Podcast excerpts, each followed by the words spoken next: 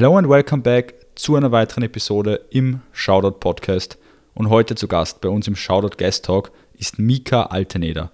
Sie ist Physiotherapeutin und gemeinsam mit der Mika sprechen wir über den Unterschied zwischen Physiotherapie, Osteopathie und Chiropraktik, wie man eine gute Physiotherapeutin bzw. einen guten Physiotherapeut erkennt, was für Erfahrungen der Daniel in der Physiotherapie mit der Mika nach seiner Schulterverletzung gemacht hat, welchen Einfluss das Kiefer auf unsere Körperstatik hat und was eigentlich generell im Thema Halswirbelsäule, Brustwirbelsäule, was man alles machen kann und wie sich das auf unseren gesamten Körper auswirken kann. Und wir reden auch über Muskeln, die die meisten von uns nicht kennen, aber die sehr wichtige Funktionen im Körper erfüllen, auch in Bezug auf Kampfsport. Und außerdem über Beckenschiefstände, die Auswirkungen davon und vieles, vieles mehr. Also für jeden, der sich für Physiotherapie, Bewegung, Training oder auch ganz allgemein das Thema Gesundheit interessiert, der sollte auf jeden Fall jetzt dranbleiben und sich diese Episode anhören.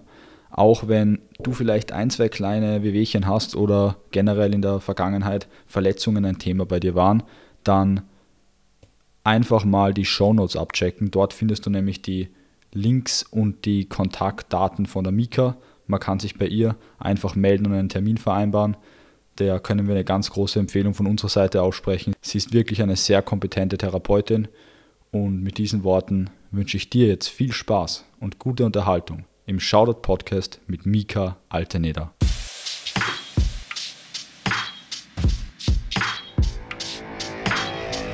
Shoutout Underground Fighting Podcast.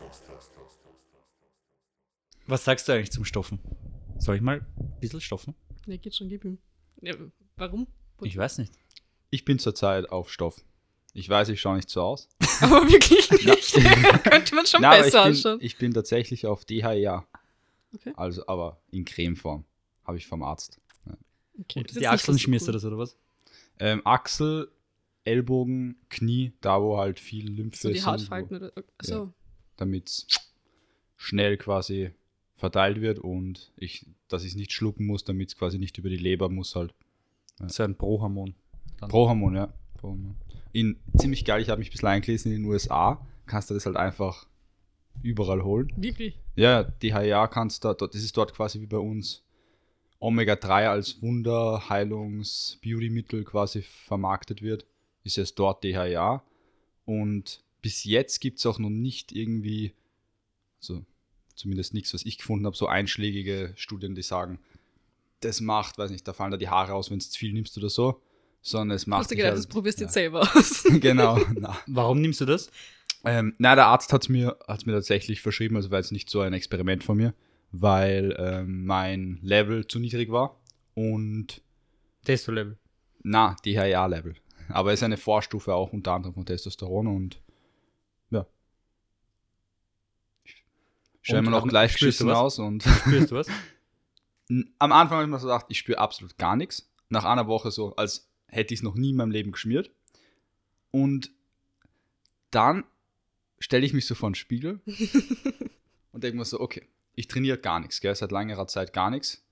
Kann mir vielleicht nachher noch kurz drüber reden, aber ich stehe da und denke mir so, hm, ich ernähre mich sehr gut und ich war immer noch so definiert, aber irgendwie mir kommt vor, man sieht so diese muskulären Linien beim Bauch, rund um die Arme, man sieht sie einfach ein bisschen besser wie vor zwei Wochen oder so. Ja, gell? gut, aber das ist auch.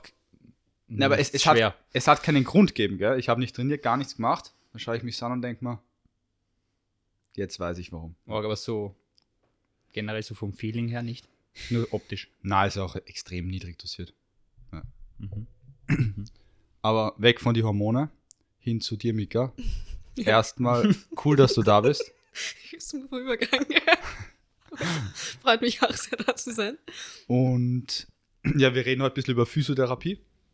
Ähm, ich würde gleich gerne mit einer Sache reinstarten. Über das habe ich nämlich mit wem geredet vor kurzem. Physiotherapie, wenn die meisten Leute das Wort hören, also ich glaube, jeder weiß, was Physiotherapie ist ungefähr. Die meisten kennen das und wissen, okay, da behandelt mich Die vielleicht meisten jemand denken, oder ich gehe hin und massiere ihnen Genau. ein bisschen den Rücken, ja. Genau. Das ist was anderes, ist, glaube ich, da reden wir heute auch noch drüber. Aber die meisten kennen den Begriff und wissen, assoziieren halt irgendwas damit. Es wird aber bis jetzt, kommt mir zumindest vor, von Leute, die, von den meisten Leuten, weil sich die meisten Leute auch nicht damit befasst haben, noch nicht so wirklich als medizinischer Beruf gesehen, beziehungsweise mit einem Arzt gleichgestellt. Wobei es ja, du zum Beispiel, du machst eigentlich nichts anderes wie ein Arzt, nur halt am, wie sagt man, am Skelettsystem hauptsächlich oder, aber nicht nur. Und ja, wie siehst du das? Das waren jetzt vier Fragen auf einmal, oder? Ich weiß jetzt Ja, und ich beantworte sie bitte von Ähm, Anfang an. Ja, okay. Puh. Ähm, also, lieb, dass du mich mit einem Arzt vergleichst, aber so cool bin ich dann doch nicht. Ähm, es ist vor allem das, was du ein bisschen mitschwingen lässt, ist, glaube ich, auch Osteopathie, weil Physiotherapie und Osteopathie sind doch nochmal zwei komplett verschiedene Studienrichtungen oder auch Weiterbildungen dann. Ähm, Physiotherapie ist hauptsächlich tatsächlich so muskuloskeletal unterwegs. Ähm, und ja, es wird oft noch nicht medizinisch genug angesehen. Die meisten kennen Physio eher so nach einem Bruch, nach einer Verletzung, nach einer Operation, aber dass das halt meistens dann eher schon zu spät ist und man vielleicht vier, fünf, sechs Monate oder teilweise Jahre früher hätte anfangen können, äh, das ist, glaube ich, noch nicht so durchgedrungen. Und ja, dann ist es meistens halt so kurz vor knapp oder halt eh schon zu spät und dann musst du versuchen, halt alles wieder irgendwie so aufzuräumen in kürzester Zeit im Optimalfall. Und der Riesenunterschied zu einem Arzt ist halt, als Physio darf ich nicht invasiv arbeiten. Also ich habe halt nicht die Möglichkeit, hier unten aufzuschneiden. Ich kann Mhm. keine Medikamente verabreichen oder sonstiges. Ich habe halt nur meine Hände und ja, dann so Trainingstherapie. Das ist so mal der große Teil, glaube ich. Die anderen drei Fragen habe ich vergessen. Das ist okay.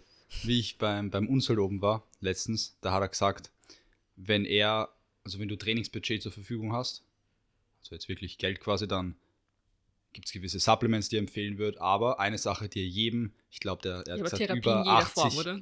Hm? Therapie in jeder Form, oder? Wahrscheinlich. Na, Physiotherapie. Nur Er hat Physiotherapie. gesagt, er hat gesagt, natürlich andere Formen sind auch gut, wenn es dich massieren lässt, ist auch nicht schlecht, für wenn du viel Krafttraining machst, aber über 80 Kilo und Ambitionen, dass Kniebeugenleistung in die Höhe geht und so, solltest dich, wenn du das Budget hast, einmal die Woche zum Physio hauen, wirklich durchscreenen lassen, weil einfach der Trainingsfortschritt deutlich ja, verbessert wird. Also das mit dem einmal in der Woche finde ich wirklich extrem ambitioniert. So wie es ich meistens mache und wenn ich das erreiche, bin ich wirklich happy mit meinen Patienten, ist, dass wir der Grund, warum sie da sind, halt bearbeiten in dem Intervall, wie es halt notwendig ist. Und ab dem Punkt, wo wir sagen, der ursprüngliche Grund, warum du da bist, passt, schaue ich, dass ich die alle drei bis fünf Wochen sehe. Und dann eine Physio-Verordnung sind meistens zehn Einheiten. Kannst mit einer Verordnung fast relativ gut über ein Jahr kommen, sodass es kostentechnisch auch überschaubar ist. Also das ist dann, da bin ich dann schon urhappy, wenn jemand wirklich monatlich zu mir kommt. Das ist cool.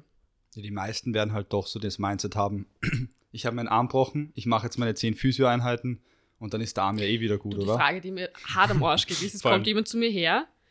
Das erste, ich frage immer so höflich, wie geht's Ihnen? Naja, scheiße, wie soll es mir gehen? Was mache ich denn da? Ich so, halt die Fresse, ich habe dich gefragt, wie es dir geht. Raun's für den anderen an.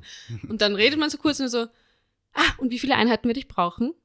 Ich bin so, erst, ich habe dich noch nicht angegriffen, ich weiß nicht, was ist deine Ausgangssituation, machst du irgendwas von den Sachen, die ich dir sage, lass du dich nur bedudeln, magst du massieren gehen? Ich weiß es nicht. Das sind die zwei Sachen, die ich am allermeisten hasse dran. Ich sehe dasselbe wie bei, Deswegen mit zehn Einheiten, es wäre eh cool, wenn die jeder machen will. Ja, wie bei dir als Trainer eigentlich. Wie lange dauert es, dass Ja, ich, bis ich so äh, so Sixpack bekomme? Wie, wie lange dauert es, bis ich drei Kilo, vier Kilo abgenommen habe? 100 Prozent. 100 Prozent. Aber einen Unterschied gibt es schon noch, eben dieser Überweisungsaspekt. Wenn einer zu mir zum Beispiel kommt, der muss ja 100 Prozent privat zahlen und da ist dann ein bisschen eine andere intrinsische Motivation oft dahinter, als Ja, wenn der allem, die Arzt kommen halt aus freien sagt, Stücken, oder? Jemand nimmt sich einen Trainer aus freien Stücken in den ja, meisten muss er. Ja, also, Also da ist Die ja wirklich meisten. intrinsische Motivation Ja, dabei. Oft außer ist die halt Frau der Arzt, der sagt, geh zur Physio. passiert du auch. Jetzt, du gehst jetzt trainieren. Passiert? Ja, ja, doch. Ja, okay. Mhm. Da wollte ich vor richtig cool auf eine Frage überleiten. Jetzt habe ich aber gerade meinen Übergang vergessen. Deine Übergänge sind nie so gut, das habe ich mir ein bisschen angehört, gell? Echt? Wie wird man Physiotherapeutin wahrscheinlich? Das war, ist auch eine Frage, die ich auf der Liste habe. Auf die können wir auch noch eingehen. Aber weil du vorher schon kurz gesagt hast, es gibt die Physiotherapie, Mhm. es gibt die Osteopathie. Das heißt, Physiotherapie mehr Muskeln, Skelettsystem, oder? Mhm. Osteopathie dann ein bisschen invasiver, kann man sagen, oder? Na, also Osteopathie beschreiben finde ich immer voll schwierig. Es Mhm. umfasst nämlich alles. Also du kannst das einteilen in das Viszerale, das ist alles, was die Organe betrifft, die kann man auch gut behandeln.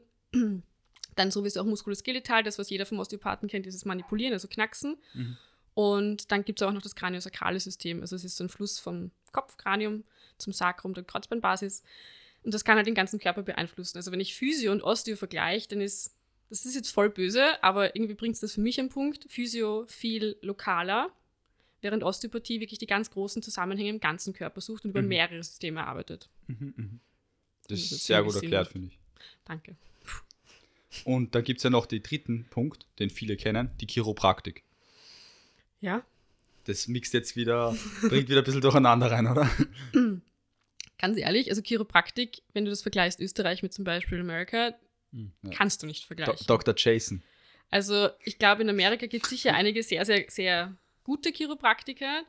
Ich kenne mich auch zu wenig aus mit Chiropraktik, muss ich auch sagen. Aber bevor ich zum Chiropraktiker gehe, würde ich immer zum Osteopathen gehen, weil, sagen wir, der Nacken tut dir immer weh und der knackst und dann gehst du zum Chiropraktiker und der fetzt dir da alle wieder schön rein, die ganzen Facettengelenke zum Beispiel und das passt. Und dann gehst du wieder hin und wieder und wieder und der manipuliert dir immer dieselbe Stelle. Warum, also es muss ja einen Ursprung geben, warum das immer passiert. Wir wissen, C3 zum Beispiel kann auf die Leber rückschließen. Also vielleicht gehe ich dann lieber in die viszerale Technik über und bearbeite mal den Ursprung und vielleicht behebt sich das Symptom dann von selber. Mhm. Also das ist für mich so der Zugang zum Chiropraktiker.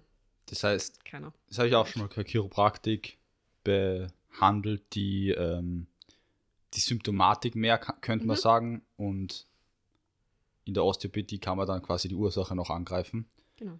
Aber manchmal wird es wahrscheinlich wie beim Auto auch einfach nötig sein, dass du Sicher, ein Teil austauschst, beziehungsweise einen Wirbel wieder zurückbringst, oder? aber das kann der Osteopath auch. Also ein Wirbel zurückbringen, darüber reden wir sicher nicht. Okay. Just know. ähm, aber ja, sicher. Also ich manipuliere in der Praxis auch total gern, aber bevor ich da, keine Ahnung, wie bei dir, Mhm. beim Daniel jetzt immer wieder die Brustwirbelsäule manipuliere, damit das irgendwie ein bisschen eventuell besser wird, ähm, schaue ich halt trotzdem davor auch alles andere an. Mhm, mhm. Ja, ich habe auch eine ungute aber- Position gerade mit dem Mikrofon, also schon nicht. Ich rede nicht von jetzt, aber wir hatten Also. ein paar Reha-Einheiten schon, glaube ich. Das ist, glaube ich, hier ein guter Übergang, Daniel, oder? Mhm. Zu deiner Story. Ja, meine Story habe ich jetzt eh schon oft genug erzählt. Ich glaube, die Sicht von dir wäre viel interessanter, Mika. Okay, aber doch Also nur falls von wer der- einschaltet, der Ach so, vielleicht ja, genau. die letzten Podcasts nicht gehört hat. Ähm, ja, gut. Wo fange ich da am besten an? Ich habe mich vor. Du ich weißt das- es viel darf besser. Ich, darf ich Du- recappen, ja, bitte? Ich weiß sogar noch das Datum, okay? What also, als ich den Daniel kennengelernt habe, hatte er das besagte Schulterproblem eigentlich schon ähm, und hat es halt hart ignoriert und wir haben das versucht viel zu tapen. Da hattest du immer schon Schulterprobleme. Vor sechs, sieben Jahren. Immer. Ja, ja. Na, da ist es, das war. Und Das, Das war, war beim da. Unfall, ja. das war da, ja. ja, ja. Und ja, drüber trainiert und irgendeinem Punkt vor zwei Jahren, würde ich sagen, oder? Mhm. Warst du plötzlich offen dafür, das doch mal anschauen zu lassen von ja dem weil es Arzt? extrem weh dann hat. Also meiner Meinung nach war es halt immer eine. AC-Sprengung, also Mhm. das Gelenk, das zwischen Schlüsselbein und Schulterdach verläuft. Also hat man noch gesehen, obviously. Ja, also ich habe es nicht gesehen damals, Freak, aber ja. aber nachdem du es mir erklärt hast, habe ich schon gesehen. Ja, und dann, genau, ist er dann jetzt zum Arzt gegangen und letztes Jahr, 22. Februar, glaube ich, war die Schulter-OP. Ist der Prinzip als das Datum? Und ja, 22. 22. Ah ja, genau. ja, ja, ja, ich weiß schon, ja, stimmt. Und dann, was April oder Mai, weil ich bin mir jetzt nicht sicher, ähm, ist der Ellbogen noch operiert worden, weil da hast du ja auch Knochenfragmente drinnen gehabt. ja, Genau. Und wir haben mit der Schulterreha angefangen im März, würde ich sagen, oder? Du hast ein bisschen Zeit verstreichen lassen. du fragst zwei, drei Wochen. Sachen. Ja, wir haben zwei, drei Ich Wochen weiß später wirklich nicht. Genau, und eigentlich war das eine ganz gute Reha, finde ich. Schon, ja. Ja. Du hast es eigentlich punktgenau getroffen, also du hast ganz genau gesehen, was, was ich habe, also von der Verletzung her. Das stimmt Und eigentlich wirklich, ja. auch im Ellbogen eigentlich. Außer, dass da was dazukommen ist, dass sich da irgendwie ein Knochen gebildet hat durch den Druck. Mhm. Das ist, das ist eine normale Reaktion vom Körper. Also Mhm. wenn du langfristig auf eine gewisse Stelle ähm, Druck bekommst oder auch Reibung, jeder kennt es mit Hornhaut, der Körper macht halt ein Zusatzgewebe Mhm. aus Schutz. Da kann ich auch ganz kurz was extrem Schräges einwerfen. Das Ja. habe ich auch aus, ähm, das hat mir auch der Wolfgang in Deutschland erzählt. Ein Typ, den, der bei ihm Personal Training gehabt hat, der hatte eine, ein Trauma vom Oberschenkel und dann hat ihm das immer weiter weh und der Schmerz ist immer stärker worden, bis er vom Arzt zum Röntgen geschickt worden ist und sie gesehen haben, dass ihm aus seinem Femur ein, ich glaube, 15 Zentimeter langes Knochenstück im rechten Winkel rausgewachsen ist. Ein 15? 10 bis 15, sowas Das war also ja was. absurd lang. Und das hat man nicht gesehen außen. Na, es ist noch nicht rausgestoßen, aber es war kurz davor, dass quasi rausbricht. Und deshalb am Röntgen schaut das halt so, okay, wie so ein T aus Das oder so. Röntgenbild würde ich eigentlich gern sehen. Ich glaube, das kann ich da sogar besorgen. Danke, ist echt cool. Schreibe ich mal auf. Ich habe ein Faible für so fancy MR und Röntgenbilder. Aber sorry, ich habe euch jetzt gerade unterbrochen in der Story. Ja, für alle, die den Podcast davor nicht gehört haben, es war brutal. Also die OP war wirklich extrem zart. Also ich habe danach Schulter oder Ellbogen? die Schulter. Der Mhm. Ellbogen war lächerlich. Schulter-OP war richtig brutal. Ich habe, glaube ich, zwei Monate, einen Monat einmal mindestens im Sitzen geschlafen. Und durch Dann haben wir diese, drei Wochen nach deiner OP angefangen. Weil nach der ersten Behandlung hast du schlafen können, das weiß ich noch. Da ja, habe ich mich arg gefühlt. das war, es war richtig arg. Also das, ich glaube, die meisten unterschätzen Physiotherapie extrem und machen es ja, weil es halt verschrieben wird und wissen gar nicht, wie wichtig es eigentlich ist. Nicht nur, wenn man Verletzungen hat, sondern einfach auch so. Und ja, erzähl einmal, was war das größte Problem oder was ist das größte Problem nach einer Schulter-OP? Weil es ist ja, glaube ich, einer der zartesten OPs, weil es, ja. oder was würdest du sagen? Nicht? Oh ja, Schulter ist schon wirklich zart. Schulter ist richtig zart. vor allem, ich glaube, das größte Problem, ich habe es ja, ich habe selber direkt gemerkt, hatte ich nicht direkt in der Schulter, sondern im Rücken. Ja, das Problem meistens eigentlich ist selten das OP-Gebiet. Also auch wenn wir ein Kreuzband hernehmen oder von mir ist eine Sprunggelenkplastik, wurscht. Ähm, du wirst ja eh einmal so zugestopft und zugedröhnt, dass die Entzündung lokal, also im OP-Gebiet, eigentlich relativ niedrig ist. Aber du machst halt 100 Ausweichmechanismen. Jeder ist schon mal mit Krücken gegangen, das ist irgendwann Ursache im Ellbogen, tut dem Nacken weh und überhaupt. Und mit der Schulter hat man meistens eine Schonhaltung, dass Mhm. nach oben ziehst, das Gelenk, weil du nicht zur Seite abspreizen kannst, weil du es nicht nach vorne greifen kannst. Du machst halt lauter Zusatzbewegungen und dadurch, also bei dir war, finde ich, das größte Thema eigentlich eher aus dem Stress von davor. Du bist ein Mhm. Orga Clencher, also Kieferpatient eigentlich. Das limitiert oft Rotationen, das versteifte die Brustwirbelsäule. Dein Übergang Halswirbelsäule, Brustwirbelsäule war super zu. Also das sind so Dinge, die bei dir das größte Thema waren. Also obere Brustwirbelsäule, CTÜ, HWS, Kiefer war eigentlich der schwierigere Teil bei dir, finde ich. Weil es dich eben einfach fortlaufend dann auch für die Rotationen gehemmt hat. Also nach einer Schulteroperation bei dir ist sicher auch die Kapsel gerafft worden, das weiß ich jetzt gar nicht mehr. Was Ähm, ist das? Jedes Gelenk ist mit einer Hülle umgeben, die Gelenkskapsel. Und der Höllwartmo zum Beispiel, der hat ja auch eine Schulterluxation gehabt, also die ist Mhm. rauskupft. Und man kann die Schulter zumachen. Also diese Kapsel kannst du raffen, die kannst du enger machen, damit so eine habituelle oder auch von mir aus ähm, einfache Luxation halt nicht mehr stattfinden kann. Und eigentlich wird es relativ häufig, wenn du da schon mal drin herumstierdelst. Die ähm, Kapsel, die gesprengt worden ist. Von der redest du. Na, ich rede jetzt von deiner GHG, also Glenohumerales Gelenk, wirklich Schulter, Schulter. Bei dir war ja eher Schlüsselbeinthema, aber ich glaube, dass insgesamt deine Schulterkapsel gerafft wurde. Ich weiß es nicht, ich muss mir Okay, OP ich verstehe irgendwie kein Wort, aber. Okay, Entschuldigung. Also, aber ihr müsst was mir jetzt nochmal durchlesen. Ähm, du hast vor, das, du hast Also- jetzt gerade über das. Nochmal kurz zusammengefasst, deine Schulter war am Arsch. Oder? Aber auch schon vor der OP. Okay.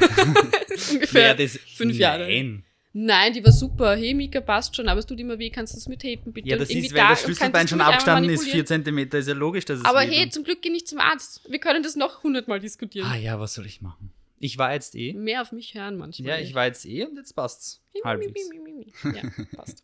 Du hast über das, ähm, wie, wie hast du das genannt? Kiefer. Äh, Clenching. Clenching, so Mhm. heißt es. Warum es- machen das so viele? Das macht, das mache ja nicht nur ich. Das machen, glaube ich, bist der Kannst du Einzige. kurz beschreiben, 90 Prozent. reden wir Also- vom gleichen? Wenn ich Clenching ist dieses. Man muss unterscheiden einen Proxismus. Einen richtigen Proxismus ist das Knirschen, was du hörst, wenn ein Partner neben dir knirscht oder, Mhm. also ich wach bei mir so. selber manchmal auf. Ich knirsch so laut, dass ich mir im Traum denke, Alter, was ist das für eine So Maschine? Zähneknirschen Ja, quasi. und dann wache ich auf und habe Urkieferschmerzen. Ähm, und dann gibt es eben das Clenching. Das Clenching ist so wie ein Hund, der sich irgendwie das verbeißt. Das heißt, du machst einen maximalen Druck, Zahnreihe auf Zahnreihe und hältst. Mhm. Das sind so die zwei Unterschiede. Und ein Bruxismus bis zu einem gewissen Grad ist total normal. Also wir verarbeiten, also im, im Schlaf bewegst dich ja relativ wenig im Idealfall und bist entspannt. Und das, was aber halt, damit der Stress vom Alltag verarbeitet werden kann, was du machst, ist Kieferknirschen ganz leicht. Ja, also ja, so mich wundert es nicht, dass ich Ja, Kiefer nur so. knirsch den ganzen Tag, wenn ich den neben mir sitzen habe. schier zum Anschauen, gell? Na, also das ist schon ganz normal, aber wenn man irgendwas halt copt, dann kann schon sein, dass man extrem viel knirscht. Das andere ist eben das Clenching, das Pressen. Das ist etwas, das im Alltag auch viel passiert. Also dieses Knirschen ist eher eine Nachtaktivität. Das Clenchen passiert, also ich mache das auch, im Stress sehr viel. Das kann sich nur jeder mal kurz- zusammenbeißen. Nur das Das Zusammenbeißen. mache Ja, ich. das, das Das glaube ich, eh jeder. Da wenn muss man sich so, jeder mal, ja, aber ja. weißt du, wie viele das nicht merken? Also ich habe viele Kieferpatienten, ist halt ein Schwerpunkt von mir, aber gerade wenn du vorm Computer sitzt oder so, Blaulicht eh schon nicht super. Ich finde immer mal Blaulichtfil- Blaulichtfilterbrille ist schon mal eine gute Sache. Mhm. Aber dann greif dir zwischendurch mal aufs Kiefer oder schau mal, wie, wie fest deine Spannung ist, weil man schaut dann so konzentriert und wenn es die Augenmuskulatur, die trifft sich da hinten beim dritten Auge, also im Hinterkopf, da kannst du mal den Nacken schon mit beeinflussen, die, die Muskulatur. Also wenn du viel die Augen bewegst, hast du schon viel Nackenaktivität dabei. Dann konzentrierst du dich und dann machst du irgendwie halt noch mehr zu und dann ziehst du dich als ein Ganzes wie so ein Aasgeier, den Kopf so nach vorne und so nach hinten und überstreckst das Geschissen und dann ihr Kampfsportler sowieso so nach innen rotiert und rennst rum wie der Mongo. Es ist halt harte Arbeit, das wieder aufzumachen. Ja, da hat Ja. auch der McGregor keine gute Arbeit geleistet, weil der hat das ein bisschen popularisiert, dass Ja. das Schultern vorne eh cool Ganz ist. schlimm. Ganz schlimm. Auch eine Frage dazu. Du Ja. hast ja schon viel mit Kampfsportlern zu tun gehabt und vor allem auch mit vielen Leuten vom Judo. Ähm, Kampfsportler sind ja schon bekannt dafür, oder wir Kampfsportler, dass man vielleicht manchmal in eine Verletzung reintrainieren oder drüber trainieren, wenn es gerade nicht Ich unbedingt nicht, sinnvoll du wäre. Weiß gar nicht, wovon du redest. Ja. Siehst du das im Kampfsport auch mehr als in anderen Sportarten oder wie sind da deine Erfahrungen? Nein, also das würde ich jetzt gar nicht nur auf den Kampfsport beziehen. Ähm, es ist auch total unterschiedlich. Ich habe mir zum Beispiel mal gedacht, wenn Daniel zu mir in die Therapie kommt nach der OP, wird er die Schmerzen gut wegstecken. Der war Mhm. die ärgste Mimi. Also, Es war, ja, Es war das arg. Ist, ja, das war ja auch. also ich war halt, also es ist total gerechtfertigt, ja, aber ich war überrascht, weil ich habe mir gedacht, du steckst so ein. Und dann mache ich so Mimi, Mimi und ja, boah, hast du zu weh, bitte. Du Warte, weißt stopp, stopp, Pause. aber halt, Pause. Mika, Du stopp. musst, pass auf jetzt, so fangst du mal jetzt. an. Ja, du bist Das drei hast jetzt nicht erwähnt. Nein, ja. das hast du jetzt nicht erwähnt. Du hast sogar gesagt, du bist grober als bei anderen. Weil Nein. du weißt, dass ich. Ja, aber weil ich Ja. durch mehr Muskulatur durch das hat sie jetzt wieder auslassen. Weil ich durch mehr Muskulatur Ja, teilweise muss. kommst du gar nicht durch die Muskulatur durch. Das kannst du auch Du mal warst so sagen. ein Lauch, wie du zu mir gekommen bist, da bin ich doch alles durchgekommen. Ja. Okay, Also ich glaube, das Schlüsselbein ist übrigens wieder. Manchmal teste ich das so. Ja. Es ist schon steckt Ist fast schon, wieder hinten. ja, du schaust doch wieder aus wie ein Affe. Aber ich, Ja, ich habe eigentlich die Frage Sag mal, wie frech bist du eigentlich? ich glaube, was du sagen wolltest. Achso, das um war das kurz zu unterbrechen, ich glaube, was du sagen wolltest, da dass es vielleicht mehr auftritt generell bei generell bei Sportlern. Ja, bei Profisportlern. leistungsorientierten Sportlern. Genau, also muss jetzt kein Profisportler sein, aber wenn du halt ja Leistungssportler bist, dann kommt das schon häufig vor, weil du ja auch irgendwo, du musst ja auch abliefern. Und das Ja. verstehe ich bis zu einem gewissen Grad und man kann nicht immer dann sagen, keine Ahnung, bei dem Bone Bruise, also so ein Knochenmark, Knochenmark, zu dem passt, wir entlasten jetzt mal drei Wochen, sechs Wochen oder so. Okay, illusionär, keine Frage. Aber wenn wir jetzt gerade bei Knöchel sind, wie oft beckelt jemand um? Ist wurscht. Klischeehaft Fußball, das passiert dir oft sicher auch zum Beispiel beim Judo, wenn du irgendwas einbeinig machst, weil deine Beinachse nicht gut passt und dann beckelst um und wieder und wieder und wieder und irgendwann hast du halt so einen Batzen da. Jetzt war der Kutschi bei mir zum Beispiel. Mhm. Der ich hat weiß. auch tolle, ja, du hast ihn mir geschickt, gell? äh, auch super Knöchelprobleme. Und er, er weiß es ja auch zum Beispiel selber. Er hat das halt seit zwölf Jahren Mhm. nie behandelt. Also, Ja, wenn du da jedes Mal irgendwas behandeln lässt. Ja, aber wenn du Leistungssportler bist, musst du, finde ich, ein bisschen was in Das deinen stimmt, Körper ja. rein investieren. Oder ambitionierter Sportler, sagen wir so. Wenn 100 du Prozent. Leistungssportler bist, darfst du mal nicht Judo aussuchen. Weil son sonst bist du sowieso ein Opfer. Finanziell, Finanziell gesehen, ja. Na, aber ich, ich stimme da 100% zu, so wie, äh, sagen wir einfach, leistungsorientierter Sportler sich ein gewisses Budget für Supplements auf die Seite legt, Genau. sollte sich das genauso für Voll. Therapie und ähm, irgendwelche anderen medizinischen Ich notwendigen finde Sachen. fast, ja. also ich bin auch ein Riesenfan von Supplements. Ich trainiere auch und ich habe viele Supplements daheim stehen. Aber bevor ich übermäßig viel Geld in Supplements stecke, weil es ist ein 100% Therapie, oder? Nahrungsergänzungsmittel Ja. und ich finde, du kannst an der Basis zu 100% besser dran arbeiten. Gentherapie ist mir wurscht was. Geh zum Physio, von mir aus geh zum Chiropraktiker, lass dich massieren, machst Gesprächstherapie, es ist eh wurscht, aber das ist halt das, was langfristig an deinem Körper was ändert. Mhm. Stimme ich da 100% zu. Und trotzdem, Supplements finde ich toll und wichtig, aber ja. ja. Aber du hast halt nur, jeder hat halt nur sein begrenztes Budget. Genau. Und man muss halt irgendwo aufteilen. Ja. Voll.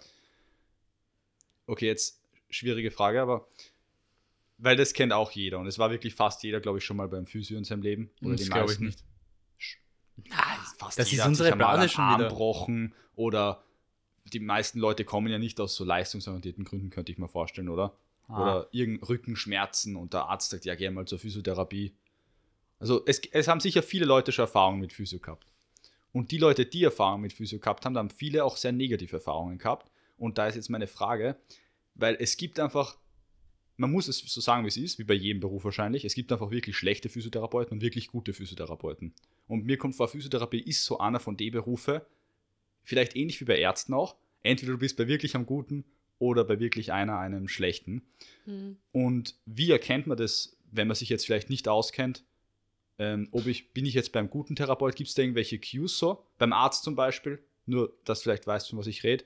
Wenn ich zum Arzt gehe und ich merke schon, bevor ich ihm überhaupt gesagt habe, was mein Problem ist, schreibt er mir irgendwie schon ein Rezept für irgendein Sch- Schmerzmittel. Mhm. Ist, ist mir schon passiert, habe ich mir gedacht, okay, Das, ja. Ja, nein, also ich, ich weiß den Punkt, auf den du hinaus willst. Finde ich eine Frage, die schwierig zu beantworten Ja, ist. ja, voll, sorry. ähm, aus mehreren Gründen, weil ich finde, man redet mal allgemein nicht schlecht ähm, über irgendjemanden, ohne ihn zu kennen. Mhm.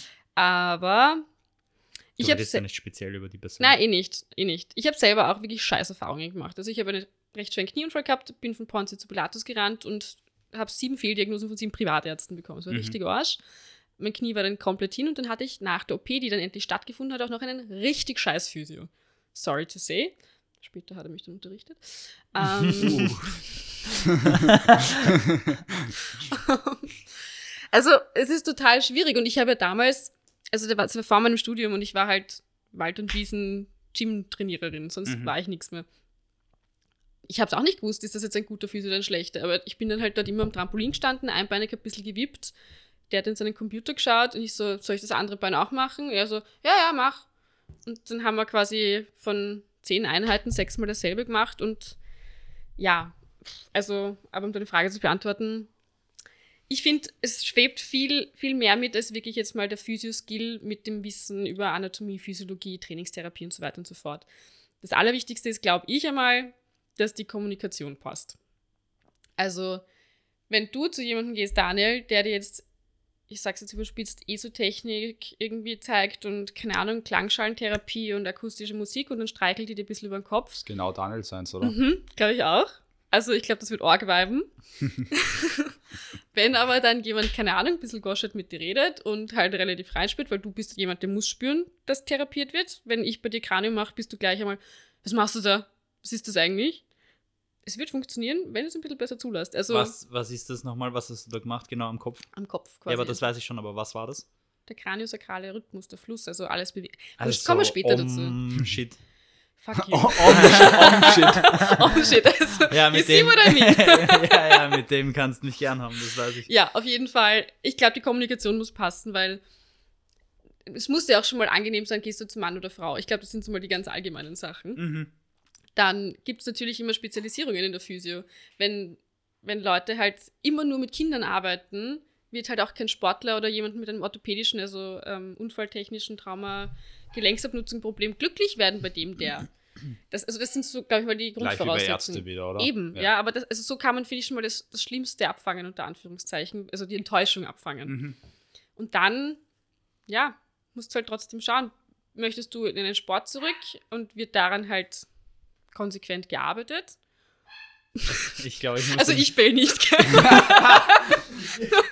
Na, mach, mach den Punkt noch fertig, bitte. ähm, Ob du in den Sport zurück willst, hast du oder in den? Sport zurück Genau. willst oder ob es zum Beispiel jetzt, und das meine ich nicht abwerten, das ist halt jetzt nicht mein Lieblingsgebiet, einen klassischen Low-Back-Pain hast, ja, Mhm. und ein bisschen wie so Grundstabi reinbringen musst.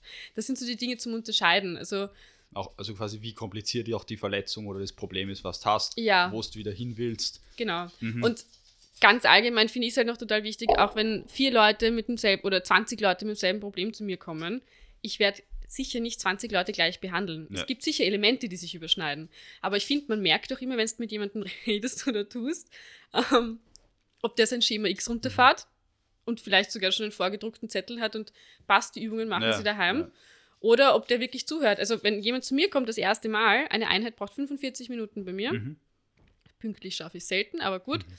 Mindestens 20, 25, wenn nicht sogar 30 Minuten rede ich. Das ist die Mhm. erste Einheit bei mir, weil es mir wichtig ist, alles zu umfassen. Und ich So ein glaube, Eingangscheck quasi. ja, und ich glaube, wenn dir mal jemand richtig zuhört gut, dann hast du eigentlich schon voll viel gewonnen als Patient, Patientin, weil da- dann ist das halt wirklich auf dich dann zugespitzt und nicht dann, ah, passt, sie haben Rückenschmerzen, na, gar kein Thema, da hauen wir ihnen was rein, infiltrieren das zweimal und dann machen sie ein bisschen Schwunggymnastik, was weiß ich. Mhm.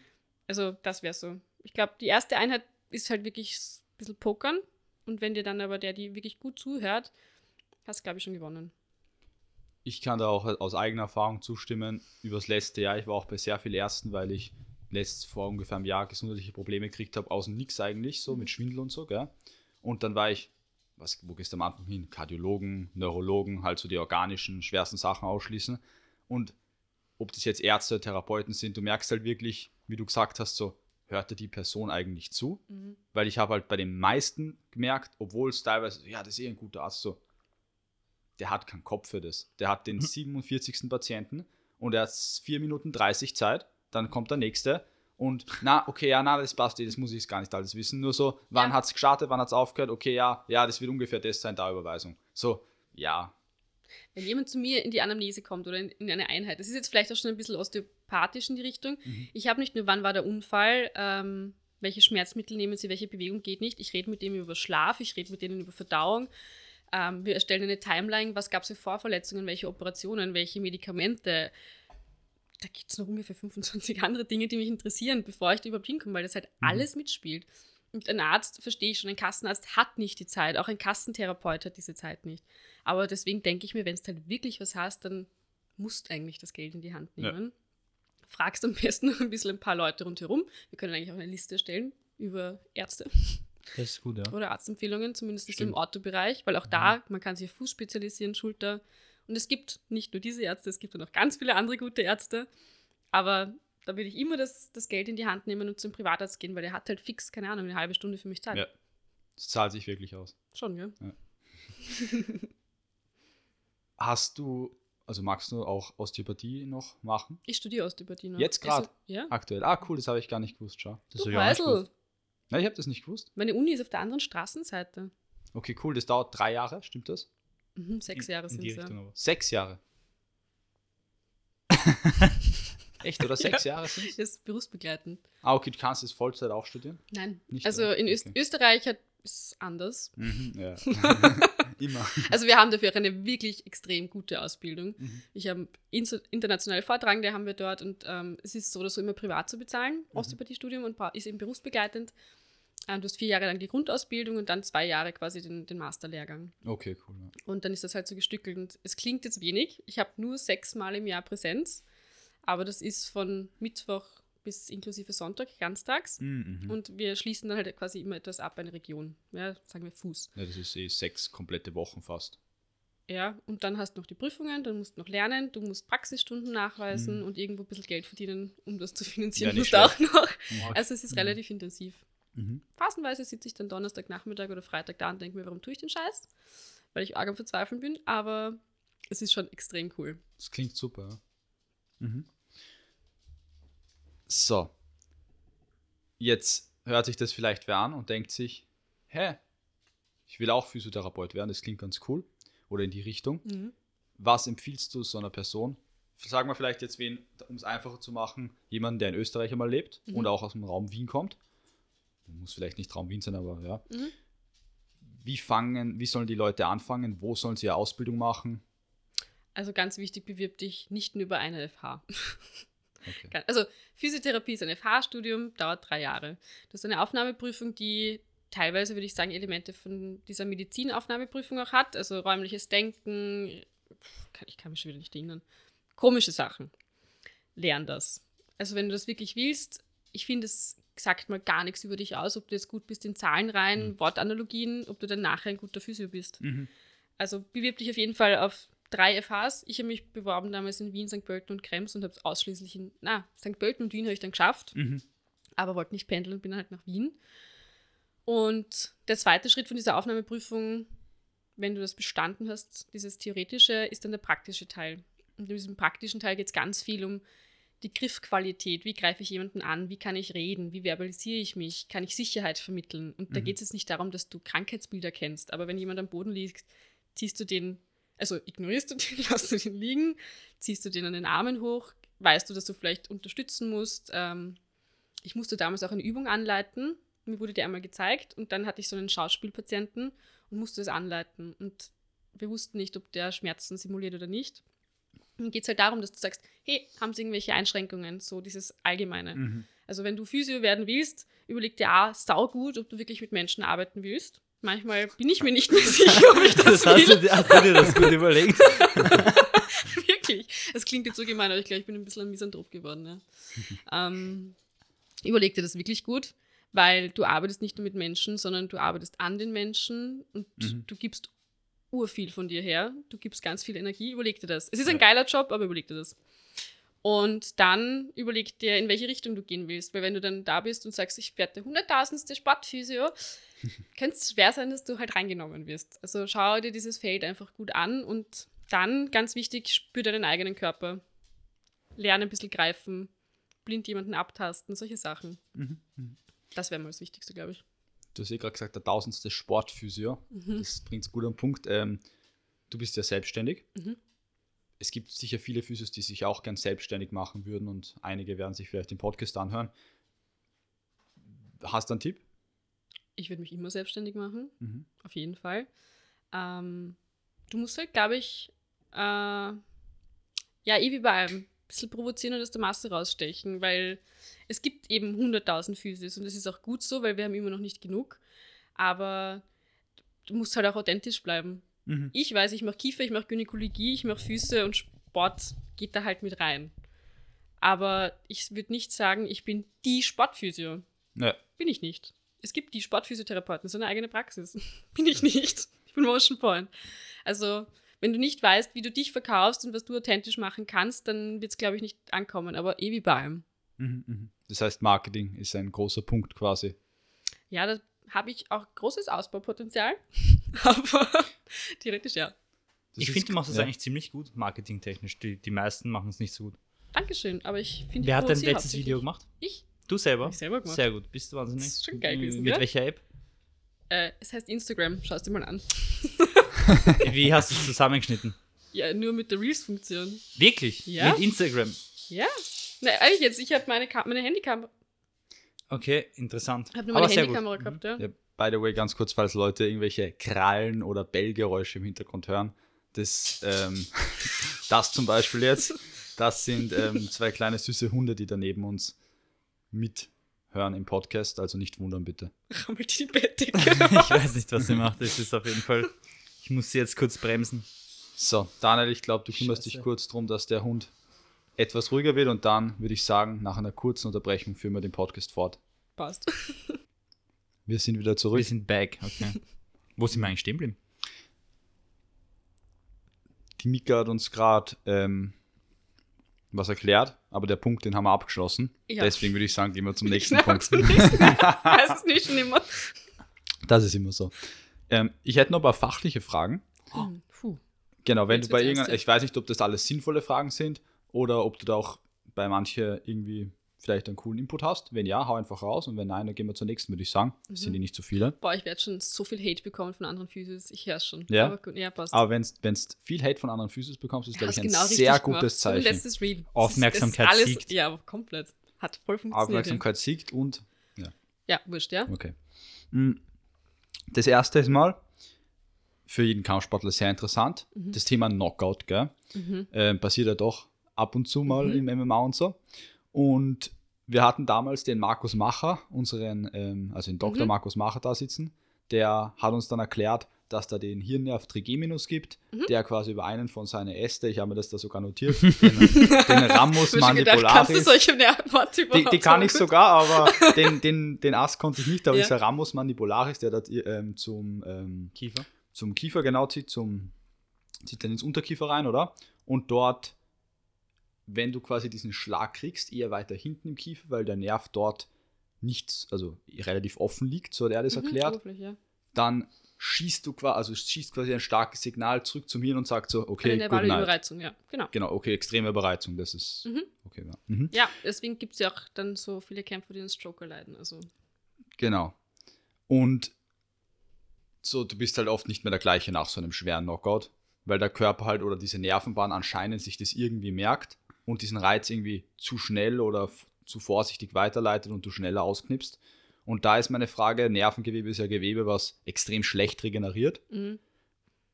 Weißt du, da hast du irgendwelche Infos dazu, kann man da irgendwas vielleicht manuell thera- therapeutisch machen, ob es jetzt der Nerv genau ist oder andere Nerven im Körper, wo du das Ähm, beeinflussen kannst? Manualtherapeutisch, man kann alles ein bisschen beeinflussen. Mhm. Ähm, ich glaube, das Wichtigste ist eigentlich, das, was vielleicht jeder von den Nerven kennt, um jetzt nicht vielleicht nur beim Knocker zu bleiben, ist nach einer Operation oder nach einer Verletzung, dass du oberflächlich, also sensibel, dass du solche Sachen Ja. nicht mehr so gut spürst. Das kann man super beeinflussen. Da musst du halt einfach ganz, ganz viele Inputs setzen, mit was rauen, mit was weich, mit was kalt, mit was warmen drüber, damit das einfach mehr durchblutet wird. Also so wie bei allem, es braucht eine mehr Durchblutung, die Region, damit dann einfach wieder etwas besser funktionieren kann. Ähm, es gibt schon verschiedene Fortbildungen und Techniken, wo man auch lernt, das Nervensystem manuell zu beeinflussen. Mhm. Aber ganz ehrlich, ich habe wie heißt das? Neural, da gibt es irgendwie so einen Namen für das, oder? Neural. ich weiß jetzt nicht, worauf du genau raus willst. Mir fällt es auch nicht ein, egal. Okay, wurscht. Also Sorry. neural oder nerval halt kannst du selber. Ähm, kannst du auf jeden Fall was machen. Gibt es verschiedene Sachen. Mhm. Ich habe es selber noch nicht ausprobiert, Mhm. muss ich sagen. Hatte noch niemanden, der mit Beschwerden locker zu mir gekommen Wenn es ist. bei uns soweit ist, dann melden wir uns. Danke. ich hoffe, ich sehe es dann auch. Okay, ja. Ähm, na, aber das, das ist auf jeden Fall ein interessantes Thema, weil ich meine, Knockout, da wird wahrscheinlich einfach auch die, ich sage jetzt mal, klassisch-medizinische Seite sehr wichtig sein. Ja, gell? vor allem, Ja, da ist die Schulmedizin wirklich wichtig. vielleicht Ja. gibt derjenige, der bei uns einen Knockout macht, dann die Hälfte ab. Dann kann er sich die Physio leisten. Vom Ja, wir Knockout. können Bonus. darüber Vom Knockout-Bonus, also ist Rabatte aktuell einführen. sechs- Shoutout-Rabatte. Können wir genau. noch drüber reden. Aktuell 600 Euro Knockout-Bonus. Wenn jemand einen ausnockt, könnte er ja vielleicht 200 abdrücken. Stimmt, ja. An, an den Gegner quasi Ja, sozusagen. sicher. Das müssen wir uns noch überlegen. Ja. Okay, ähm, dann die nächste. Mhm.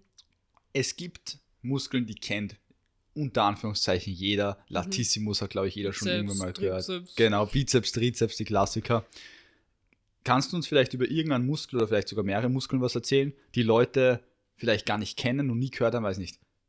Subclavius, ir- irgendwelche Muskeln. Boah, Cremaster.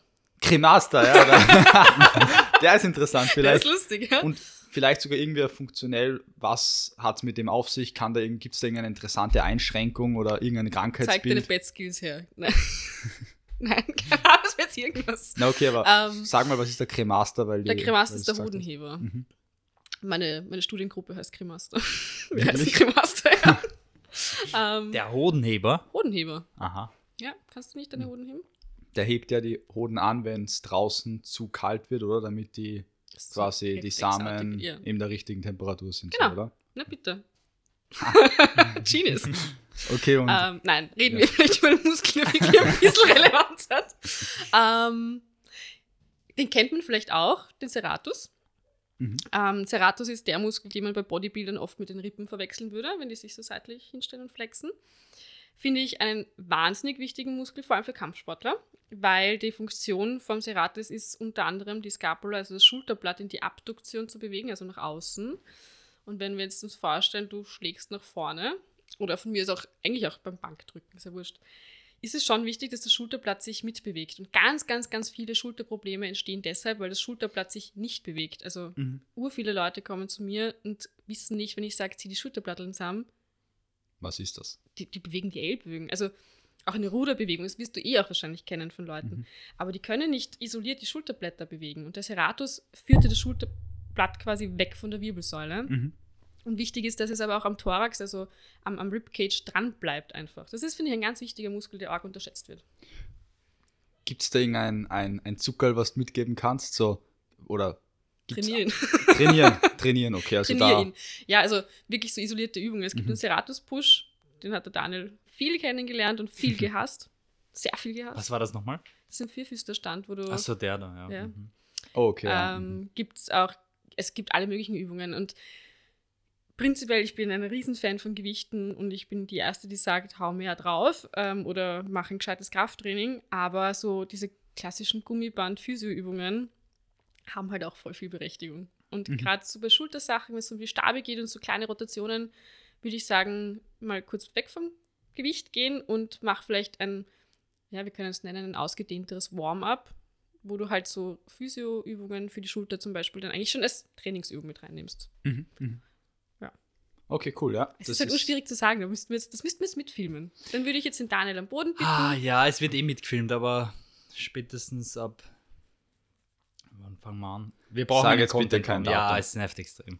Wurscht. Aber ja, No na, aber ist auf jeden Fall interessant, weil ich glaube, Serratus ist, oder Serratus anterior, oder? In dem Ja, Fall, das genau. ist ein Muskel, den jetzt nicht mehr jeder kennt, ja, voll. Mhm. Also man hat es vielleicht schon mal gesehen, gehört, aber die Funktionen wissen schon wieder. Ah, gut erklärt bei den Bodybuildern, gell? Ja, dieser, aber das äh, denken wo viele, dass das Rippen sind. Das ist aber das Voll, Herz, stimmt, habe ich früher auch gedacht. Ja, siehst du. Und sonst? Wollt's noch einen hören? Ja, Ja, hau noch sicher. einen raus. Noch was von oben oder noch was eher von, von Unten, unten, ja. Unten, unten, unten. ähm, einer, der vielleicht Probleme macht. Ähm, der Poplideus, Mhm. der Kapselspann in der Kniekehle.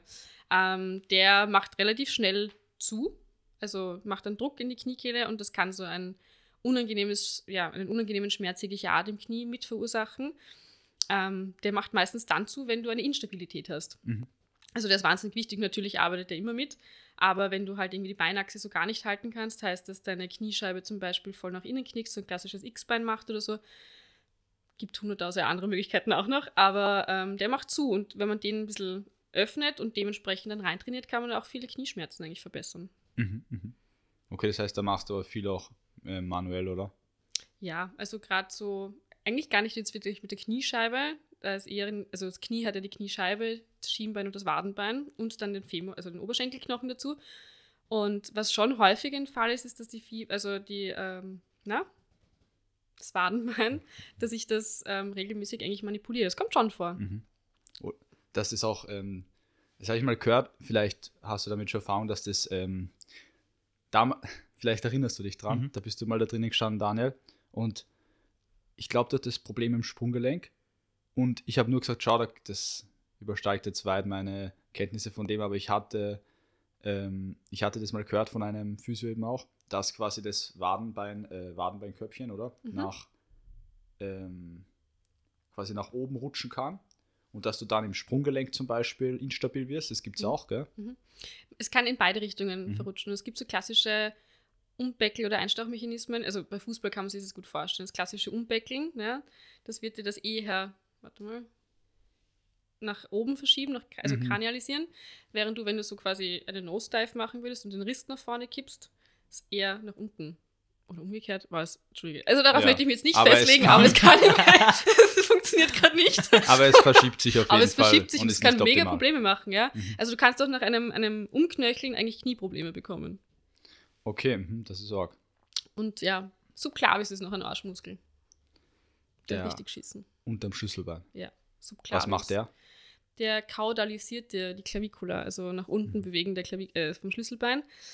Ähm, was ganz viele Leute haben, glaube ich, immer öfter, also auch Kampfsportler, habe ich gehört, Mhm. ähm, äh, ist das die Finger einschlafen oder so Parästhesien. Ja, voll. Kennst du da, dazu eine richtig geile Story? Ich sitze mit dem Kudi im Flugzeug und wir haben einen richtig Arschplatz gehabt. Also es war eng, wie im Flugzeug halt. Und Ja, wir hatten so die Arme ist, so halt drauf. ureng. Mit dem QD oder mit dem Kutschi? mit dem Kudi, Okay. mit dem Stefan. Und wir Ja, sitzen halt so. Stefan, oder? Stimmt eigentlich. Und er dreht sich zu mir und sagt so, ich hasse Fliegen. Und ich so, wieso? Meine Finger schlafen immer ein. Und ich so, ja, ich habe genau dasselbe. das war richtig geil. Ja, das Also es ist anscheinend so ein, so ein typisches Kampf, Kampfsportlerproblem. Sicher nicht wegen der nach vorne geneigten Schulter. Und da werden quasi einfach irgendwelche Nerven. Ja, also wa- Subclavius ist halt direkt über den Plexus brachialis. Und der Plex- Plexus brachialis versorgt halt den gesamten Arm bis zu den Fingerspitzen, sowohl motorisch als auch sensibel. Und ähm, wenn wir jetzt den Musculocutaneus zum Beispiel hernehmen, der versorgt ja den Bizeps, damit wir es bei Muskeln nicht fix jeder kennt, ähm, der kann halt voll abgezwickt werden. Ja, Mhm. du hast ja die ganzen, also da ist einfach ganz viel drauf und der Subclavius macht halt auch bei Schulterthematiken oder wenn du zu sehr nach vorne bist, einfach zu. Und Mhm, mhm. ich finde, man kann sich bildlich vorstellen, nicht, dass es zu 100% so ist, aber wie eine Schwellung. Ein Muskel, der ein Problem hat, macht ein bisschen eine Schwellung und Mhm. dadurch einen Druck. Mhm. So kann man sich es gleich zumindest bildlich vorstellen. Es heißt nicht, dass es genauso ist, Ja. aber es, es kann man gut Ja vorstellen. gut, was ne? mache ich jetzt dagegen? Blake Rollen, so Faszienbälle und so. mobilisieren, Mhm. viel eher in die Aufrichtung arbeiten, also Trapezius ascendens vor allem stark auftrainieren, finde ich einen mega, mega wichtigen Muskel, Gegenspieler zum Stirnacken. Ähm, Okay, welcher Muskel ist das? Weil das, glaube ich, den Muskel kennt jetzt nicht jeder, der jetzt zuhört. Trapezius ascendens meinst Ja, Aha. Trapezius ascendens. Ähm, wie Mitte vom Rücken, oder? Kann man Ja, beschreiben? also er ist so von Höhe des Bauchnabels, Mhm. würde ich sagen, Rückseite, geht er wie eine verkehrte Pyramide nach oben. Habe ich das gut genug erklärt? Ja, Finde ich fast super erklärt. Und innenseitiger vom Latt. Der Latt Mhm. ist ja der, der uns wirklich breit macht, das Cornetto, und der Trap ist irgendwie weiter drinnen. Mhm. Der richtet dich halt voll auf. Aufrichtung arbeiten, Brustwirbelsäule mobilisieren, Schulterrotationen in die Außenrotation, Schlüsselbein mobilisieren, ganz wichtig. Ähm, sowohl auf der medialen als auch auf der lateralen, also innen und außen mobilisieren. Und ähm, Nervenmobilisationsübungen. Tensioner, Sliders, solche Sachen. Also man sieht Ja. schon, es gibt genügend Sachen, die man machen kann, was ja, Ja. schon mal gut ist. Und ein guter Physio bietet dir immer mindestens drei oder mehr. ah, okay, schon, schon wieder ein Cue, wie man einen guten Physio erkennt. Machen wir ein Ratespiel draus. Okay. Ja, sehr interessant. Ähm, ich glaube, das Thema Rotatorenmanschette haben wir mehr oder weniger auch schon angesprochen, gell? Das, Ja. Weil Schulter ist, dass die nicht vorne stehen sollen, glaube ich, wissen wir jetzt. Ja. Also, was man, finde ich, zur Rotatorenmanschette sagen kann, auch wenn du als Kraft- oder als Kämpfer eher immer nach innen rotiert bist, das heißt, zu viel Spannung in die Innenrotation hast, ein Training der Rotatorenmanschette ist auch dann nicht nur Außenrotation trainieren. Also auch ein Muskel, der verkümmert ist, kann verkürzen und zumachen. Deswegen kann auch jeder Kraftsportler von mir aus noch mehr Bank drücken. Geht in die Innenrotation. Er kann auch von mir aus den Subscapularis voll auftrainieren. Aber es muss sich dann halt in Waage halten. Und ich finde dann so ein Drittel, zwei Drittel kann man dann ganz gut als Schema nehmen. Ja? Also Mhm. als Kampfsportler trainiert zwei Drittel in die Außenrotation und trotzdem ein Drittel auch in die Innenrotation, weil der Muskel muss trotzdem kräftig sein, damit die Schulter insgesamt das Gelenk stabil bleibt. Mhm, mhm. Aber das war es, glaube ich, auch schon. Okay, ja. So wird jetzt urausufern. Na, ist perfekt. Ähm, und ich habe dich vor, schon vor dem Podcast kurz off mic gefragt, was ist so die unnötigste Verletzung? So, hey, jede Verletzung ist unnötig. Ja, jede Verletzung ist unnötig. Aber ich meine, man kann ja unterscheiden, es gibt Verletzungen, weiß nicht, wie wenn einer beim Fußball ins Knie reinläuft und Mhm. es passiert halt. Mhm. Und dann gibt es so Verletzungen, auch wieder gute, viele gute Kampfsport-Stories dazu, wo du weißt so, hey, hättest du mehr im Kraftraum gemacht oder hättest du mehr Physiotherapie gemacht, das wäre einfach nicht passiert. So beim Krafttraining gibt es auch Bam, wenn der Bizeps schnalzt oder im Kampfsport, wenn auf einmal einer, das fällt mir natürlich kein gutes Beispiel ein, ja, aber weiß nicht so, Patella, Also, Spitzensyndrom nehmen- und so Ja, Geschichten. ja. Also das hat eigentlich immer mit, äh, ja gerne. Ähm, du musst halt so, was du, was du an Kraft trainierst, musst du da auch Mobility reinbringen. Deswegen finde ich den Dalibor einfach voll cool, weil der macht Mhm. wirklich geil hartes Training, wo du eigentlich in der Mobilität arbeitest, aber nur durch die Kraft aktiv wieder rauskommst. Das finde ich wirklich cool. Mhm. Also jeder, der jetzt nicht Physio machen will, sondern mehr trainieren, ich würde den Dalibor empfehlen. Okay, cool. Tatsächlich. Da haben wir eigentlich auch einen Vlog angekündigt damals. Ja, ich Ja, Den, voll. den sollten den, ja, voll, Nimm das wollte mit. ich gerade vorschlagen, dass man dich Ich kenne den. Dalibor nicht persönlich, aber ich Ja, will ja, ihn machen wir das. Ma machen wir eine cool. Connection und dann Ja, machen wir einen cool. Podcast zu viert oder so. Ja. Auch cool. Ja, machen wir das. Ähm, was war eigentlich? Ich, ich Ähm, bin so ein Meier. ja, genau, wir, es waren eben so, es gibt Verletzungen, die sind, die Genau. passieren und welche, die Genau. könntest. Ja, also vermeiden. ich finde, grundlegend kann man es runterbrechen auf Trainierrotationen. Mhm. Ähm, auch im Knie. Also wir haben wenig Rotation im Knie, aber wir haben bei jedem Schritt, den wir gehen, zum Beispiel Rotation im Knie, die Schlussrotation. Und Mhm. ein Kreuzband zum Beispiel beim Skifahren reißt halt in der Rotation, Mhm. weil du über diese Schlussrotation drüber gehst. Jetzt, wenn du, Daniel hat sich gerade angeschüttet. jetzt, wenn du das trainierst, dann, dann ist diese Schlussrotation halt nicht mehr so gefährlich in der Anführungszeichen.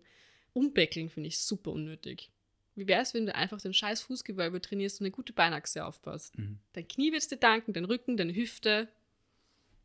Gehen wir auf Kicks über. Du brauchst eine gute Beinachse und ein gutes Fußgewölbe, damit du halt den Fuß, ich weiß nicht, wo nach oben bewegen kannst. Mhm, mhm. Mhm. Also, ich würde mich auf Umbeckeln festlegen und Rotationen. Okay, und noch eine habe ich. Was sagst du zum Thema so Ilium anterior, posterior? Mhm. Ähm, ist das was, mit dem du arbeitest? Findest du das wichtig? Ähm, Ilium anterior, posterior ist in der Osteopathie tatsächlich so im Screening, würde ich sagen, drinnen mehr oder Mhm. weniger. Ähm, sagt dir allein halt aber nichts aus. Mhm. Also, ich habe das wirklich sicher pro Tag sechsmal dabei. Mhm. Und Ihr müsst erklären, was das ist. Ja, das checkt keiner. ja, ich, nicht mal ich check Okay. das. Also, wir haben, ich wir brechen es runter auf Ilium und Sacrum. Sacrum ist das Kreuzbein, also da, wo das Steißbein hinten dran ist, aus, aus Coxygis. Ähm, das schaut wie eine verkehrte Pyramide nach unten. Und dann haben wir die Ilia. Das sind die zwei Beckenschaufeln rundherum. also es ist Teil von der, jetzt für den, Den Laien, Hüft, die Hüftknochen Hüfte. würde man es Ja. nennen, oder Beckenknochen. Mhm. Ähm, und das kann sich nach vorne oder nach hinten positionieren. Super Beispiel, den Daniel hat sicher viele schon mal gesehen, zumindest auf Fotos. Daniel hat ein super Ilium anterior, aber beidseits. Das ist so der Stöckerlarsch, oder? Ja, die ventrale Kette einfach zu zu in dem Fall. Ähm, aber das ist jetzt auch nicht wirklich das klassische Ilium anterior. Ein Ilium anterior kann sich durch Iliosakral, also eben genau das Gelenk zwischen Kreuzbein und Ich habe jetzt nicht, ich habe jetzt, ich check's nicht. Gut, schlecht, was? du schlecht immer. Ja, du. Perfekt, na, freut mich. Du quasi doppeltes Anterior. Genau. Stöckerlarsch. Aber also etwas, das doppelt ist, beidseits gleich, ist ja schon fast wieder Symmetrie, das macht weniger Probleme in den meisten Fällen. Das, was Probleme macht, ist ein Ilium anterior und quasi auf der Gegenrichtung dann normal oder sogar noch mehr Verwrungen ein Ilium anterior und auf der anderen Seite ein posterior nach hinten. Was auf jeden Fall mit einem Ilium anterior oder posterior einhergeht, ist die Beinlängendifferenz. Also das kann man damit beeinflussen. Und jede Beinlängendifferenz, die aber durch Muskeln oder eben durch ähm, Gelenke erzeugt wird, kannst du beheben. Das ist, finde ich, das Wichtige für Ilium anterior, posterior. Ähm, nur eine knöcherne Beinlängendifferenz kannst du halt nicht ändern. Mhm, mhm. Aber so, wenn du keine Probleme hast, ja, werde ich den Ilium anterior, posterior mitbehandeln, wenn du eins hast. Ähm, wir müssen uns halt aber auch überlegen, warum kommt es überhaupt zustande. Ja, okay, also wo, ist die, wo liegt dann die Ursache Also, wieder so? sch schwierige Frage. Ja. Ja. ja, es gibt Ilium anterior, posterior. Na, cool. Schon wieder gute Infos bekommen. Und ein Thema noch, Thema Zähne, Aha, schon wichtig, oder? So, jetzt Ja. Zähne, gute Deckung Kiefer. bitte. Ich stehe drauf, mit Zähne im Mund sitzt. Na, aber ähm, du hast eh vorher, glaube ich, gesagt, das ist auch eins von deinen Ja. Spezialgebiete, oder? Mhm. Da Boah, werden, sich diese Kieferbehandlung. ja, Leute werden sich denken, was für Kiefer? Hä? Was soll mein Kiefer sein? Mein Kiefer ist eh da. Ja, Damit esse ich. So. ja. Was, was hat es damit auf sich? Kiefer ist ein Gelenk, das können wir einfach nicht entlasten, den ganzen Tag nicht. Das, beim Reden brauchen wir es, beim Schlucken, ähm, beim Kauen sowieso. Äh, und im Stress, eh, wie wir es vorher gesagt haben, passiert es halt auch oft, oft, dass man so ins Clenching gerät. Und wir haben ja voll viele Muskeln rundherum und wir wissen auch, dass Kiefer ist quasi, oder die Muskeln zum Kiefer sind die stärksten Muskeln, die wir haben. Das kann einfach wahnsinnig viele Probleme mit sich ziehen. Also eh so dieser Aasgerei, den ich vorher gesagt habe, dass du quasi den Kopf nach vorne schiebst, dann nach hinten kippst, dann bist du quasi überstreckt in der Kopfposition. Um das Ganze auszugleichen von deiner Sicht, machst du deine Brustwirbelsäule rund, damit du quasi immer noch nach vorne schaust und nicht nach oben. Und da kommt halt viel, kann das Kiefer da schon auslösen. Bevor ich meinen Unfall mit der Schulter hatte, habe ich Schulterprobleme gehabt auf der anderen Seite, wegen dem Kiefer, weil ich so stark knirsch und press. Mhm. Und dann, ja, ziehe ich mir meine Handschuhe an und fahre in deinen Mund und behandle das. Hast Das du schon mal cool. seine, seine Kieferbehandlung bekommen? Ähm, na, nur von außen, also auf den Kaumuskel und so. Das hatte ich schon mal, Ja. aber ich hatte jetzt noch nie dieses quasi. Das gönne ich dir mal. Das ist, das ist brutal. Das klingt also, extrem schmerzhaft. Zezen. es ist, hä? Es ist schon geil im Nachhinein, aber währenddessen ist es brutal teilweise. Ja, not also, das es muss einfach, du weinst einfach. Ja, es rinnt, halt es rinnt. Es einfach, runter.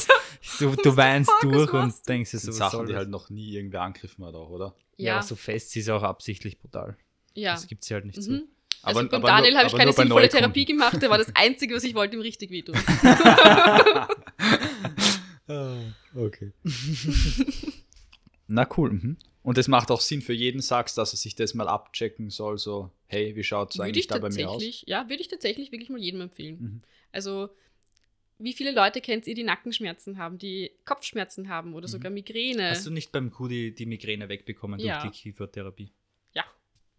ja. Aber Wirklich, es, es, oder? Ja, ja. wirklich. Ah, das sind auch interessant, weil das habe ich auch nicht gewusst und der Kudi war. Und er hat ewig keine Lösung gefunden. Der hat, der hat mir das auch, das ist jetzt auch schon länger mal erzählt eben, muss gewesen sein, bevor du ihn behandelt hast dann, dass er eben wirklich massivste Probleme gehabt hat mit Migräne und dann hat er sich schon Bücher gekauft gehabt, auch über das Thema, ähm, wo alles Mögliche drin gestanden ist. Interessant, dass Also, es dann eben soweit, quasi. soweit ich weiß, habe ja. ich es wegbekommen, weil er war vor zwei Wochen bei mir Mhm. und da hat er sich einfach mal wieder verrissen. Mhm. Klassisch.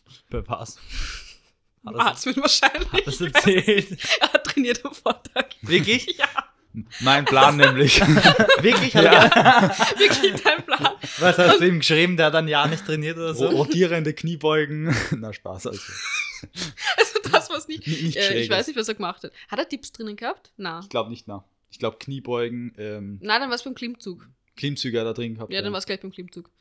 Ja, ich meine, der Kudi hat ein paar andere Baustellen auch. Aber ähm, soweit ich weiß, er hat nichts gesagt, zumindest über Migräne. Er hat gesagt, so geht's ihm gut. Cool. Mhm. Ja, ich finde es auch cool. Migräne ist nämlich wirklich scheiße. Das Ja, ist schon ekelhaft. Augenmigräne habe ich oft gehabt. Wie ich noch zwölf Stunden am Tag am Bildschirm geschaut habe.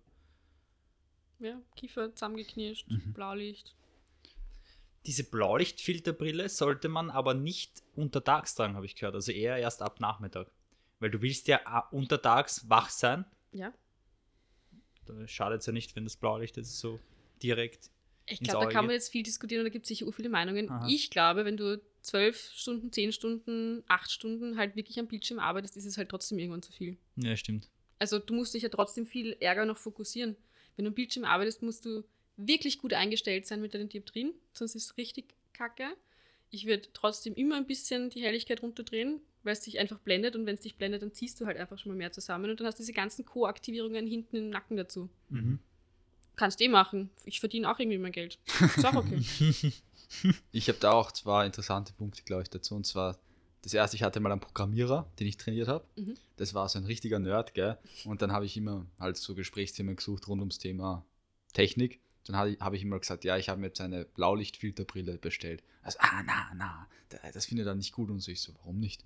Weil, ja. Und er so, na, er, er hat, es gibt ja diesen Blaulichtfilter am PC, den du ja mittlerweile, glaube ich, fast auf jedem Laptop Ja, einstellen Night kannst. Mode halt. Genau, den Mhm. Night Mode. Und er hat, er hat behauptet, dass quasi die Technik, die da dahinter steckt, dieselbe ist oder von, vom Effekt her dieselbe ist wie in diesen Brillen. Und dass die Brillen quasi von der Industrie so ein mehr oder weniger Gag sind, die quasi einfach das Ganze doppelt monetarisieren wollen. Mhm. Und ich habe gesagt, aha, habe ich so noch nie gehört, interessant. Und er hat gesagt, ja, na, er, weißt du, er ist jetzt den ganzen Tag am Computer. Er, er, ihm ist quasi das Problem auch bewusst, aber er haut sich diesen Night Shift rein, weil er sagt, der Effekt ist dasselbe.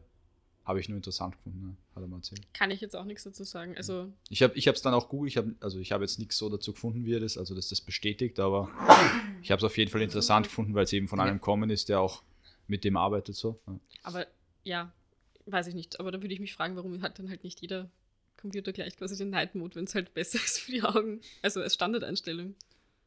Keine Ahnung. Gute ich bin, Frage, ja, bin gute kein Frage. Techniker. Was heißt das Standardeinstellung? Dass halt durchgehend so ist. Also durchgehend, einfach naja, weil es nicht, ich, naja, es, Obwohl als Grafiker wieder, ich kann gell? das nicht einschalten untertags, also als ich brauche die. Farben. Ja. Okay, aber jeder, Also- der jetzt halt das 0815 Lulu verwendet. Ja, soll er sofort einschalten, auf jeden Ja, Fall. eben, aber das war ja mein Gedanke. Die meisten wissen es gar nicht. Meine Eltern haben mich erst unlängst gefragt, warum mein Bildschirm so gelb ist. Sag ich ja, weil ich ab 17 Uhr den Night Mode drin habe. Okay. Ach so, was ist das? Ja, Okay, ja, keine Ahnung. die, ich glaube, dass es einfach die meisten gar nicht wissen. Das kann sein, ja. Und ihnen ist es auch völlig egal. Naja, dann, alle, die das anhören, sollen sich mal ein bisschen damit spielen. Ich hätte noch einen zweiten Punkt, natürlich runtergefallen. Mhm. Vielleicht fällt er mir noch ein. Ach so, scheiße. Na, funktioniert nicht. Ähm, mhm. Boah, ich. Kennst du das? Es ist, es ist so ungut. Ja, Weil- aber reden wir dabei über was anderes. Ja. Das fällt dir fix nochmal ein. Okay. Hoffe ich. Reden Wie kann man dich anderes. erreichen, wenn man bei dir Therapie machen will? Ihr geht auf meine Homepage www.motion-point.at und da findet ihr dann meine Nummer und meine E-Mail-Adresse oder ihr könnt es mir auf Instagram schreiben auf motionpoint.physiotherapie. Wie ist zu dem Namen kommen? Mir ist nichts Besseres eingefallen. Das ist auch eine ist nichts Erklärung. Besseres, der Name ist ja, der, urgut der. Name klingt nämlich smooth. Motion Point. Ich finde es urcool. Also wenn ich es mir durch, also es hat natürlich einen Gedanken. Motion Point, Bewegungspunkte, eh klar. Mhm. Das kannst du halt voll, voll verschieden interpretieren auf die verschiedenen Therapiearten, die ich anbinde, also anbiete. Und ja, einfach auch die verschiedenen Körperteile ist ja jeder ein Bewegungspunkt. Mhm. Und dass du wieder in Bewegung kommst. Bei mir. Und ich bin der Punkt. Okay, und ähm, du hast jetzt schon gesagt über deine Website motion-point.at. Mhm. Ähm, da kontaktiert man dich dann einfach, oder? Gibt es ein genau, Kontaktformular einfach oder so? anrufen. Nein, einfach anrufen. Einfach anrufen. Ich rufe zurück, wenn ich kann. Okay, Du perfekt. hast ja mehrere. Stützpunkte, gell? Du bist in Wien. Genau, ich bin in Wien, ich bin im 14., vor allem im 9. Bezirk und wenn auf Anfrage auch im 23. Mhm. Auch das vielleicht ganz kurz für die Leute, die jetzt sich das vielleicht gerade überlegen und das habe ich nämlich auch nicht mehr am Schirm gehabt, wie das abläuft bei uns in Österreich. Du kannst einfach zum Hausarzt gehen und dir eine Überweisung für eine Physiotherapie Genau. holen. Musst halt sagen, dass du Beschwerden Überlegt euch, hast. was euch wehtut. Es Genau. ist mir wurscht, um ehrlich zu sein. Ich mache immer das, was notwendig ist. Ähm, und ich würde immer mir holen eine Verordnung für 60 Minuten Einzelheilgymnastik, das heißt EHG, Mhm. ähm, aus diversen Gründen, die sich dann besser finanziell widerspiegeln lassen für euch. Wie viel wird Ähm, da von der Krankenkasse übernommen? Das ist von Krankenkasse zu Krankenkasse ÖGK verschieden, sind es aber 38, glaube ich. Gell? 48 Euro. 48, aha. Für 60 Minuten, also ich arbeite 45 Minuten, aber hol dir eine Verordnung für 60 Minuten. Okay. Mhm. Ähm, dann zahlt dir die Krankenkasse 48 Euro zurück, die Pro Einheit. pro Einheit, ja. Das ist gar nicht so schlecht. Das ist gut, ja. Äh, die BVA ist, glaube ich, so bei 40 Euro oder 38 eben. Und die SVS hat einen Prozentsatz, den sie zahlt. Mhm. Scheiße, SVS. An der Stelle kurz. Ja, ich hasse es ja auch. Ja. Ich so viel Da, da könnten wir jetzt auf, auf einen richtigen Rant gehen. So. Boah. ah, das machen wir jetzt nicht. Okay, und ähm, wie, wie lange muss man warten auf einen Termin bei dir? Oder schaust du, Wenn dass du da ein bisschen was freischaust? bist, dann ähm, Fünf in der Früh kannst kommen. würde ich nicht machen, tatsächlich. 6 Uhr geht, 5 ist ein bisschen gar hart. Ähm, nein, regulär starte ich um 7 und höre so um zwischen 20 und 21 Uhr auf. Ähm, Langer Tag. Ja, ich arbeite auch nur drei Tage. Okay, okay. ich mache lieber drei lange Tage. Äh, sonst könnte ich heute nicht bei euch sein. Stimmt. Mhm. Ähm, Aber ist nicht ein Feiertag nicht am Montag? Ja. Wenn man nur drei Tage arbeitet, gibt es noch vier andere in der Woche. Also dann also Montag und Freitag frei. mhm. Mhm. Arges Leben, gell? Warum ist sie so frech eigentlich? Ähm, ja, also wie lange musst du auf den Termin warten? Wenn du flexibel bist, dann geht es wirklich relativ schnell. Vor allem, weil ich auch immer wieder Ausfälle habe und da freue ich mich natürlich auch, wenn ich eine Stunde Däumchen drehe. Ähm, sonst, ja, diese klassischen Stoßzeiten bist schon zwei Wochen. Zwei Wochen? Mhm. Mhm. Das geht aber eh. Ich finde auch. Es geht eh. Du siehst mich auch nicht jede Woche. Das möchte ich gar nicht. Nein, also es hat einfach keinen Sinn, finde ich, in den meisten Fällen. Gibt es sonst irgendwas von, Wichtiges so von deiner Seite, was da einfällt für jemanden, der, der sich überlegt, aus was für einem Grund auch immer jetzt zu dir zu kommen oder jemanden, der generell vielleicht gerade Schmerzen, Probleme hat? Mm, Für jeden, muss gar nicht bei mir sein, aber jeder, der Physio oder Osteopathie ähm, konsumiert, es steht und fällt nicht mit dem Therapeuten, es steht und fällt mit dir als Patient. Also wenn du Übungen bekommst, dann the fuck, mach die Scheißübungen. Mhm. Auch wenn du sie langweilig findest, auch wenn sie mit Gummibändern Du sind. brauchst mich gar nicht mit anschauen, ich mache deine, deine Übungen urbrav. Ich bin urstark bei den Übungen. Du hast dich jetzt angesprochen gefühlt. ja, Schau ich mir beide an. provokant her. Ja, und? Ich finde die Übungen sehr gut. Ich finde sie auch sehr Das- gut. Orge ist, es sind meistens solche, also eigentlich immer solche Übungen, die du machst sie einmal, okay, ist zart, beim zweiten Mal ist auch noch zart und beim dritten Mal hast du schon den ärgsten Fortschritt. Ja. Und beim vierten Mal noch einen brutaleren Fortschritt. Also es geht extrem schnell viel weiter. Das ist, weil du ganz viel auf die Koordination, auf die Bewegungskoordination Ja. setzt. Ja, Also das die, ist auch, so, die bin ich auch teilweise nicht gewohnt, aber Ja? ich weiß nicht, ob das jetzt. Ja, du bist ein echter soll- Grobmotoriker. wirklich, das liegt Ja. nicht an der Sportart. Nein, nicht. Du bist eher so Neandertaler, ein bisschen primitiv zurückgeblieben. Kraftsportler. Ja, diese, ich, meine Lieblingsübung ist derzeit die, ich bin auch, falls du es siehst, viel besser geworden in der Außenrotation. Was machen deine Ellbogen? Ja, okay, aber jetzt im Vergleich.